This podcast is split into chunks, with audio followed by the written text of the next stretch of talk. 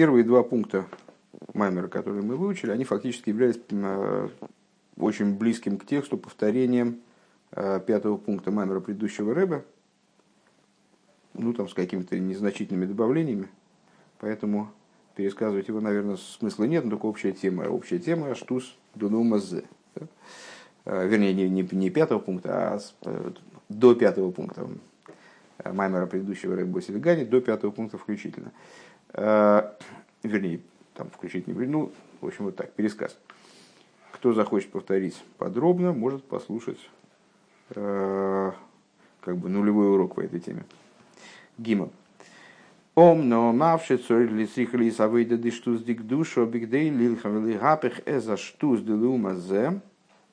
Ахцорих лииса из-за шайхус, шайхус ейшбен авойда зулинин анисин давка.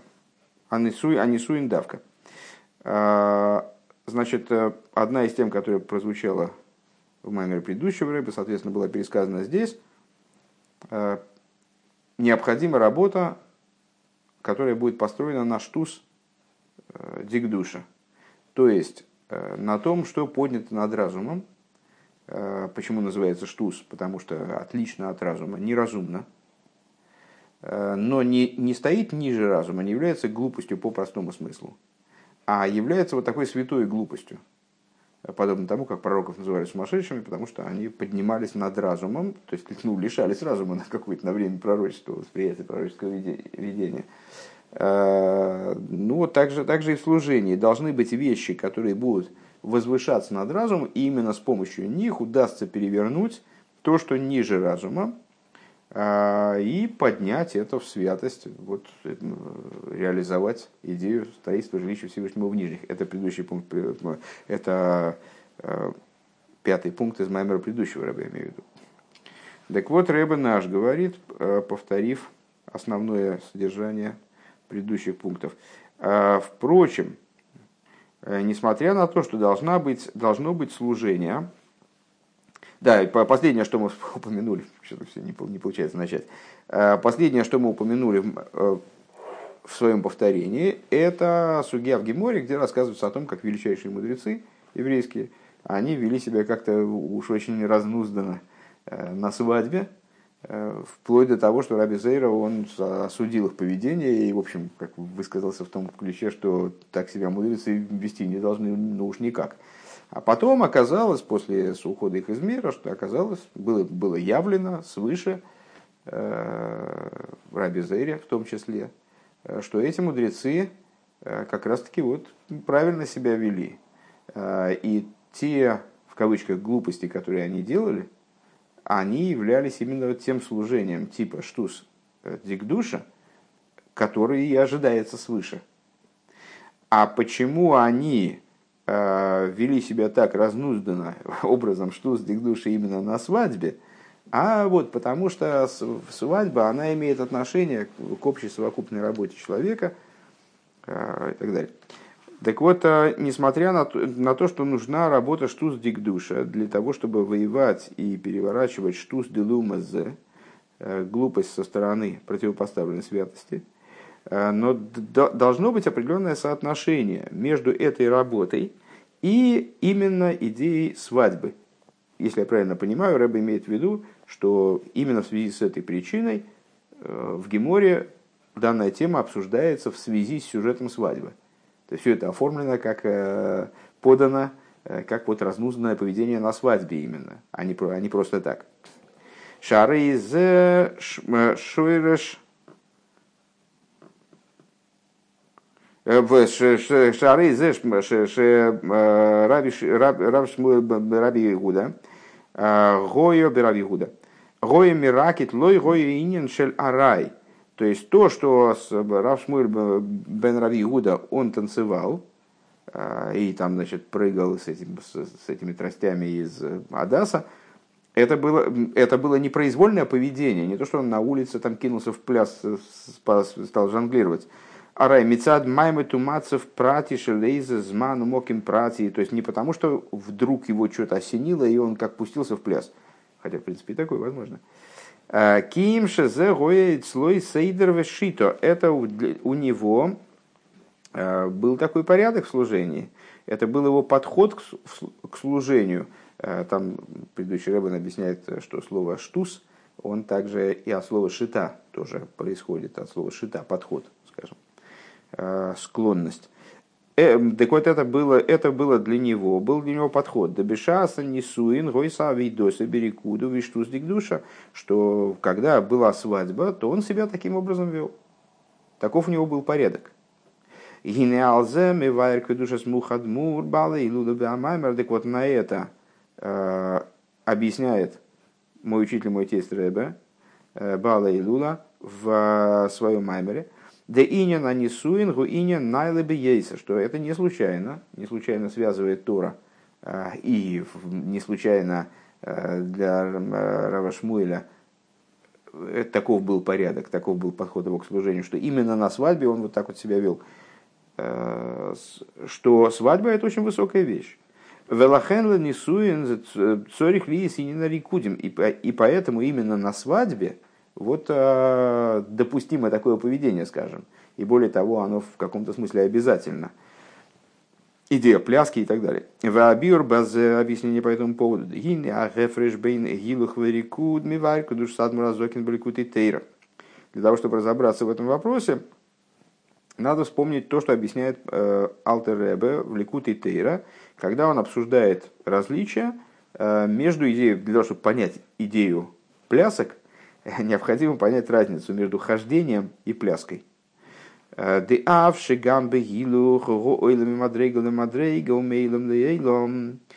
мы говорим про пляска от ходьбы, в общем, отличается, то есть надо еще призадуматься, а чем же она отличается. Так-то вроде понятно. Человек тоже ноги отрывает от пола, но движется какими-то странными скачками и вращаясь там, извиваясь, наверное, как-то так. Если говорить с точки зрения духовной, ходьба тоже указывает на продвижение с уровня на уровень. Помнишь, как недавно мы учили Маймер, ходячие среди стоящих. Сделал их ходячими среди стоящих, что у душ, которые спускаются вниз, у них появляется способность продвижения, которой не обладает никто, в том числе высшие ангелы, в том числе души, которые свыше там в хранилище душ находятся. Души, спускаясь вниз в материальность мира, они обладают, приобретают способность алихо, хождения. Хождение, то бишь продвижение с уровня на уровень, из мира в мир. Микол мокима алия гибе сейдер вадрога. Чем же отличается такого рода продвижение от продвижения, на которое будет указывать танец? Потому что, понятно, танец — это тот же образ передвижения, только какой-то немножко странный. Так вот, хождение — это продвижение, поднятие из мира в мир, подчиненное порядку и постепенности, поступенчатости. Авол бе авол авойда казули наты кацмейцу опрейсензихли гамри мудригоса акедемис вилали шлойба дрога клол лимайм эту масов ахерли гамри. Но служение такого рода, когда человек полностью отрывает себя от предшествующего уровня, от предшествующей ступени и поднимается совершенно невообразимым образом, несопоставимым образом на уровень, у которого связи нет с предыдущим в совершенной степени, и на авойдазу никрас бешем рикуд. Вот такое служение называется рикуд.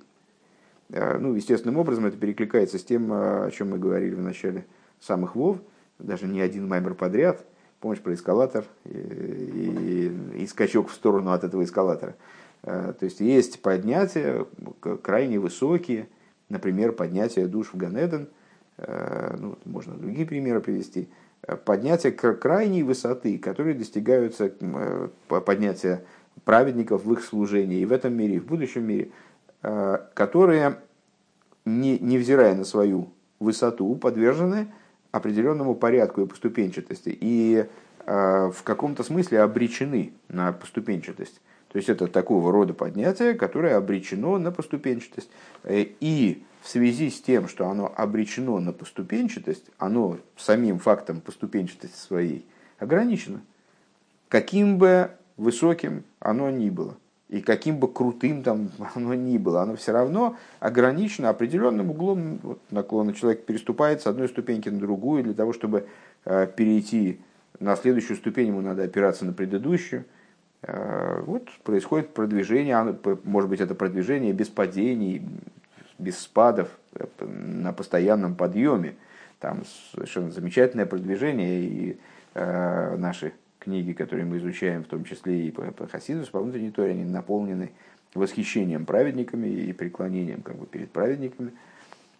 Но, тем не менее, это подъем, который ограничен именно своей поступенчатостью, своей упорядоченностью. В то же самое время существует подъем, который не подчинен никакой закономерности, а вот такой подъем с вертикальным взлетом.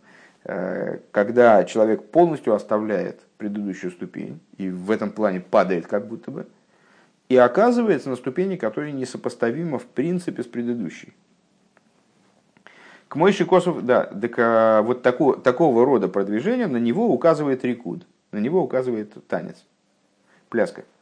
К Мойше Косов ракду кейлим, и как написано, что горы запляшут как барашки, Шииня на рикуд, что идея вот этой пляски, айну авойда шелимайла минадас, это служение выше дас, служение выше какой-то логики. То есть любая логика, какой бы она продвинутой ни была, она естественным образом обуславливает некоторую вот поступенчатость. То есть любой взгляд, знаешь, когда начинал заниматься там веб-дизайном, пытался там заниматься, тогда все это было очень мало развито, и я очень мало знал по этому поводу. Ну вот самые простые вещи. Как создать фон для странички? Значит, фон набирается из каких-то картинок. Но дело в том, что если ты возьмешь какую-то картинку, даже если она будет почти совсем-совсем ровненькая, скажем, возьмешь, сфотографируешь кусочек вот такой поверхности, скажем, какую-то фактурку сфотографируешь, и потом возьмешь и склеишь из этих вот фотографий, много-много фотографий возьмешь и склеишь из них задник какой-то, то все равно вот любой человек, он посмотрит, даже если все будет очень-очень ровно, он все равно увидит, где стыки. Все равно его глаз сразу выцепит закономерность, которая заложена здесь. Вот, так это все из квадратиков слеплено. Для того, чтобы из маленькой картиночки сделать цельный фон, так, чтобы не было видно, что он состоит из отдельных квадратиков, для этого нужны определенные ухищрения, там, дополнительные, особый прихват. Так вот, логика, она сразу, даже если это очень совершенная логика, очень свободная логика, разум очень высокой марки, он все равно сразу в любую вещь внесет свой порядок. Он сразу тут усмотрит, как можно все выстроить, масштабировать, по ранжиру там, отстроить и так далее. Поэтому логика, она всегда внесет сюда поступенчатость. Служение внесет поступенчатость. Когда служение может быть лишено поступенчатости? Только тогда, когда служение поднялось над уровнем дас. И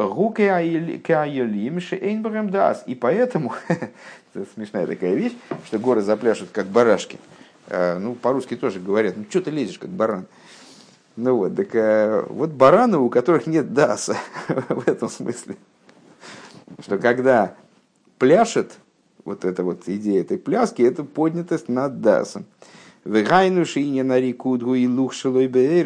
получается, что метафора рикуда, пляски, она отсылает нас к поднятию, которое несопоставимо с предыдущей ступенью, к продвижению, которое несопоставимо с предыдущей ступенью. А выдашь штуздик душа, шелимадами там водаст. То есть вот к этому самому служению штуздик душа, который выше там водаст. Валпиз тувана шайхус.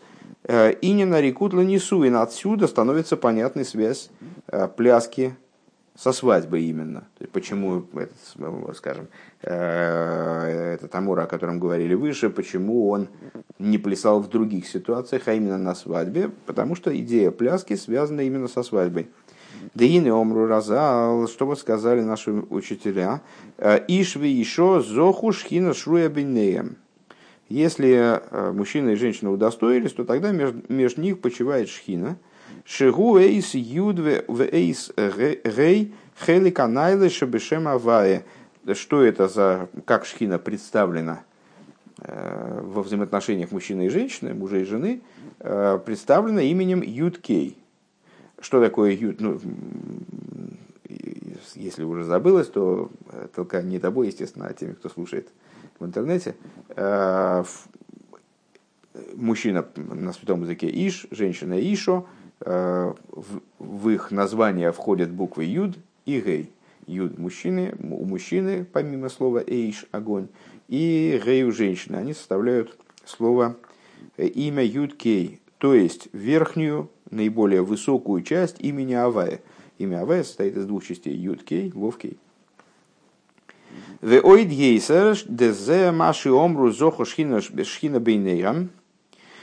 Шерен ойсес Юд-Кей, гурак маши нишпалы ишвы ишо. И мы можем сказать даже большее. То есть, ну вот мудрецы сказали, что если мужчина и женщина, они удостоились, шхина почиет среди них, и это имя Юд-Кей, так это то, что транслируется мужчине и женщине, то есть то, что входит в их жизнь буквально, да? А волшойре шамшохагу мимокимналы ейсер, но источник этого пролития, корень этого пролития находится на уровне еще более высоком, чем имя Юд-Кей. Делахен оймер алзе койдушезму хадмур. По этой причине мой учитель, мой тесть Рэбе, он в своем маймере, он употребляет слова алошин увовы гилы бинен адыяд хулу. Приходит в раскрытие постройка адыяд, постройка вечная. Шигу инен ницхи шелимайлы мизману моким, то есть то, что возвышается над временем и пространством. Векмойшими вайрквой душес адмур аимцой бессидур, и как объясняет Митл-рэбэ в Сидуре, имеется в виду Сидур-эм-дах, Сидур с объяснениями на основе внутренней Торы, Маши оймерим бивирхаза Нисуин, что благословения, которые произносятся во время Нисуин, говорят «Сомах ты самах рейм агуим кесамейхуху и цирху беганедн микедем». Возрадуйтесь,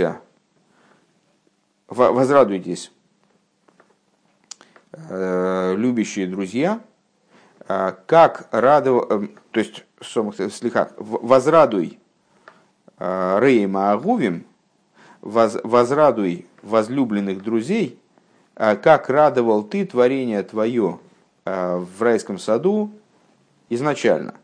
Умивайр базе, так вот, Митл-рэбэ объясняет по этому поводу,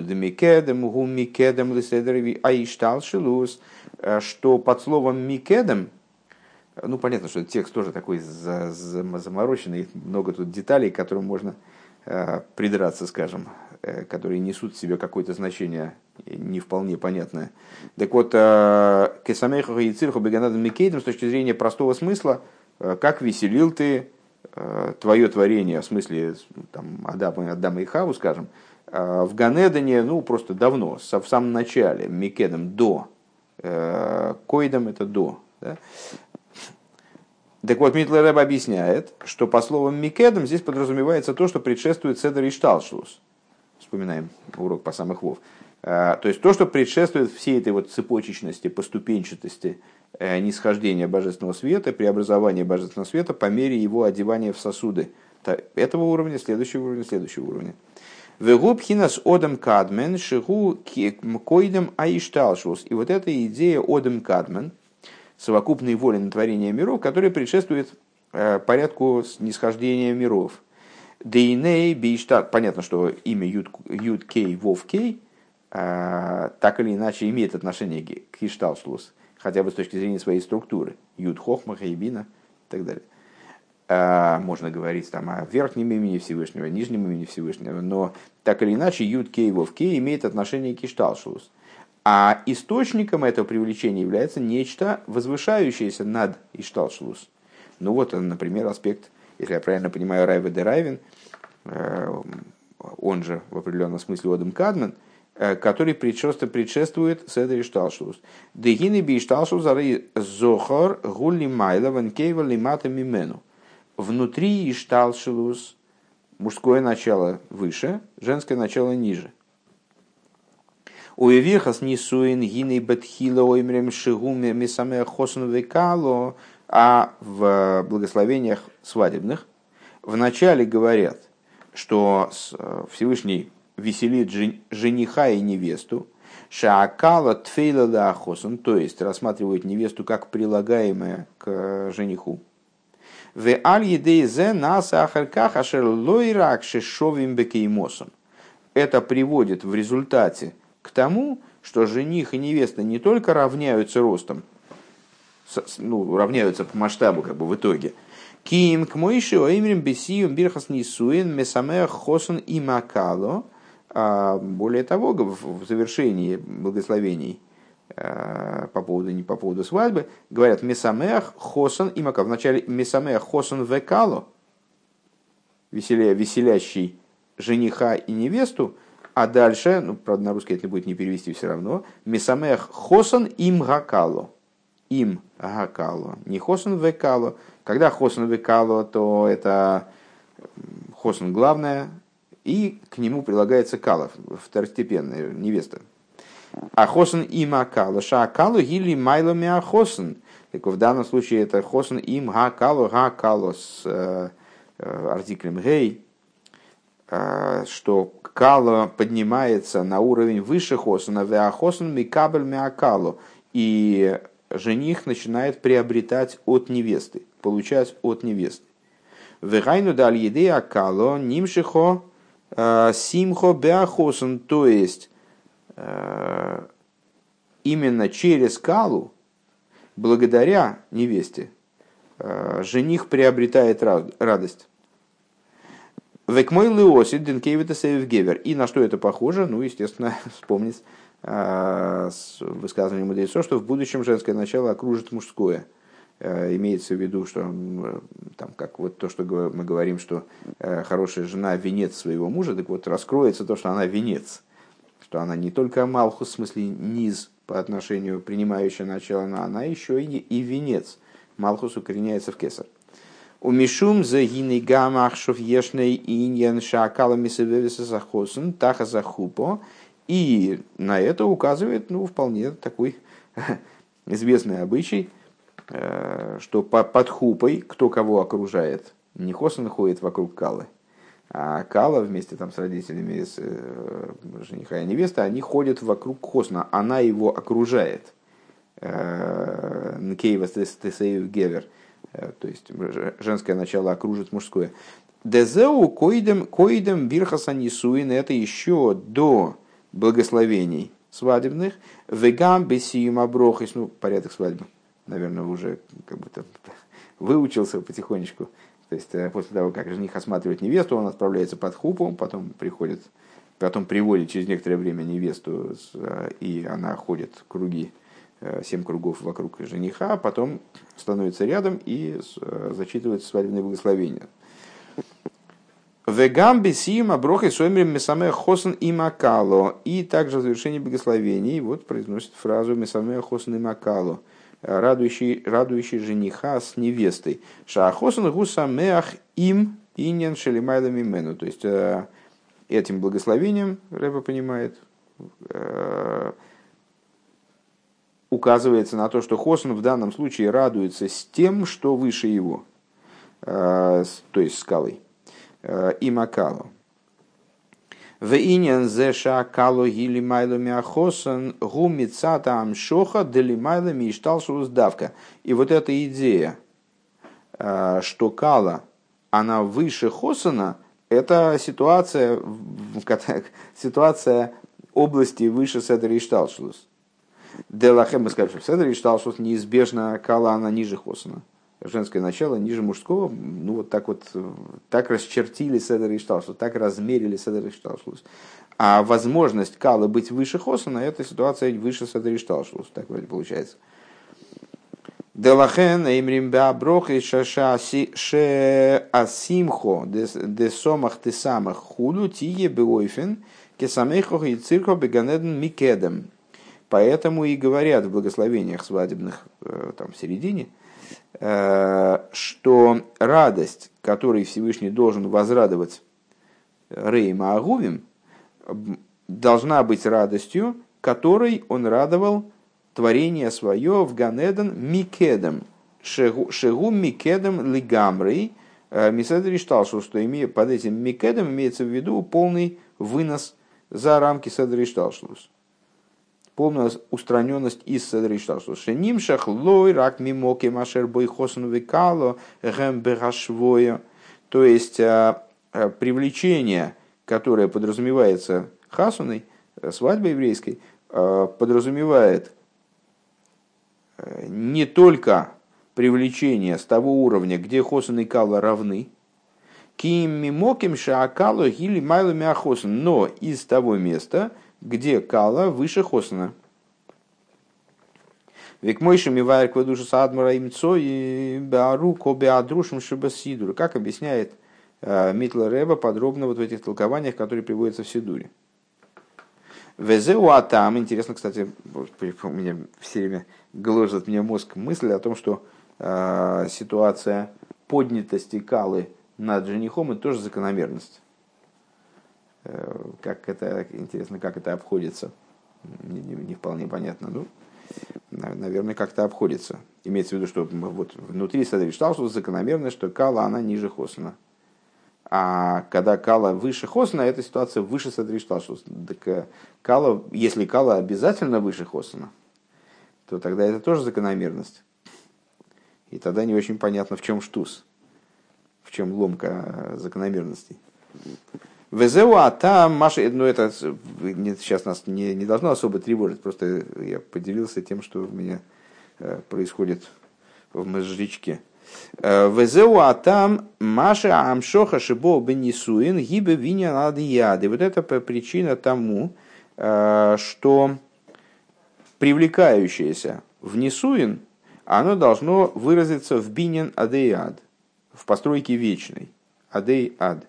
Дели есть шишой шам шоха ги гу лимайлами ишталшус лимайлами абрия, потому что поскольку корнем данного привлечения, вот мы сказали выше, что это имя Юткей, потом сказали, да нет, это имя Юткей, это то, что привлекается практически в жизнь жениха и невесты, в существование мужчины и женщины, которые решили связать свою жизнь.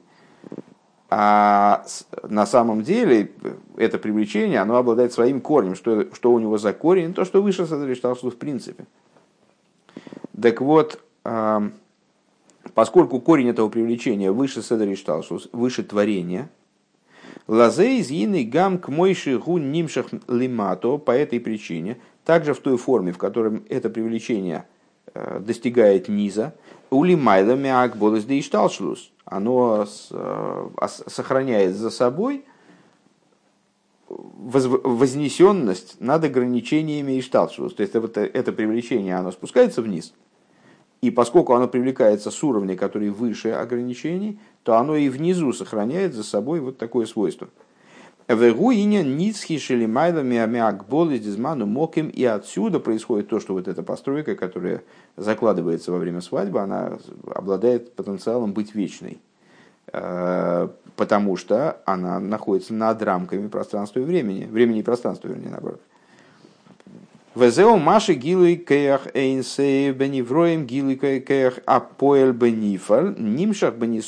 И вот это то, о чем говорится в Маймере предыдущего Рэба, в частности, что раскрытие силы бесконечного в творениях, той силы, которая производит, творящей силы, короче говоря, которая действует в сотворенном, она привлекается именно свадьбой.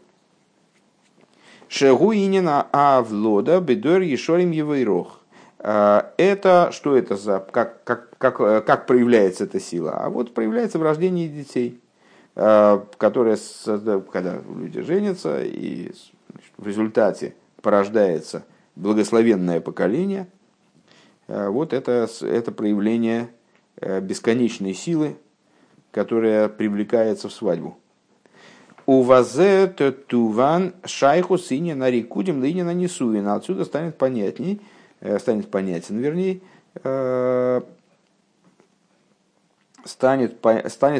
связь идеи пляски со свадьбой. Что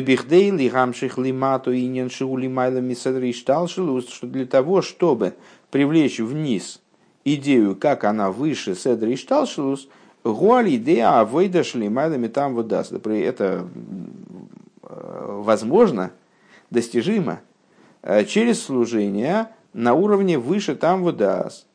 Дезе седра ангога дераби иуда браби илой. В Равшмур Бен Рави Гуда, что таким было служение вот этих двух великих мудрецов, Шигою Мирагдим Бешаса Нисуин, которые плясали во время свадьбы, Шаали Дейзеним Шохим Айньоним Шелимайдом Ишталшус Лимата, благодаря чему, собственно, и привлекались вот эти вещи, которые выше Ишталшус вниз. Почему так важно плясать на свадьбе? Потому что это вот та самая работа, которая подходит. Для любой деятельности человек подбирает себе инструмент, правильно? Там, лопатой трудно писать книги, там, шариковой ручкой трудно копать землю. Надо выбрать себе инструмент такой, чтобы он был, чтобы он подходил к данному виду деятельности. Так вот, поскольку в свадьбе речь идет о привлечении с уровня выше седер шталшус, то инструмент для этого должен быть соответствующий. И вот инструмент свадебного привлечения – это пляска. «Везеу гамкен маши зоха рапшмуль брави гуда, да иси камуда денура бейн дзидей лихули алму», что столб света отделил его, разделил между ним и всем миром, и всем народом, как бы. Потому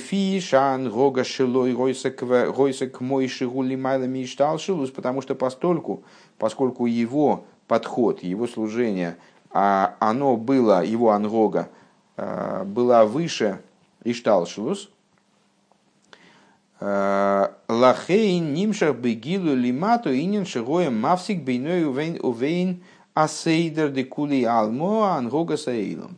Поэтому вниз этим служением привлеклась такая идея, которая разделила между ним и порядком, между ним, как им, как поднятым над порядком, над каким бы то ни было седером, и вот этим седером кули алма, седером всего остального народа, порядка всего остального народа, то есть тем порядком, которым заведено жить в мире, скажем.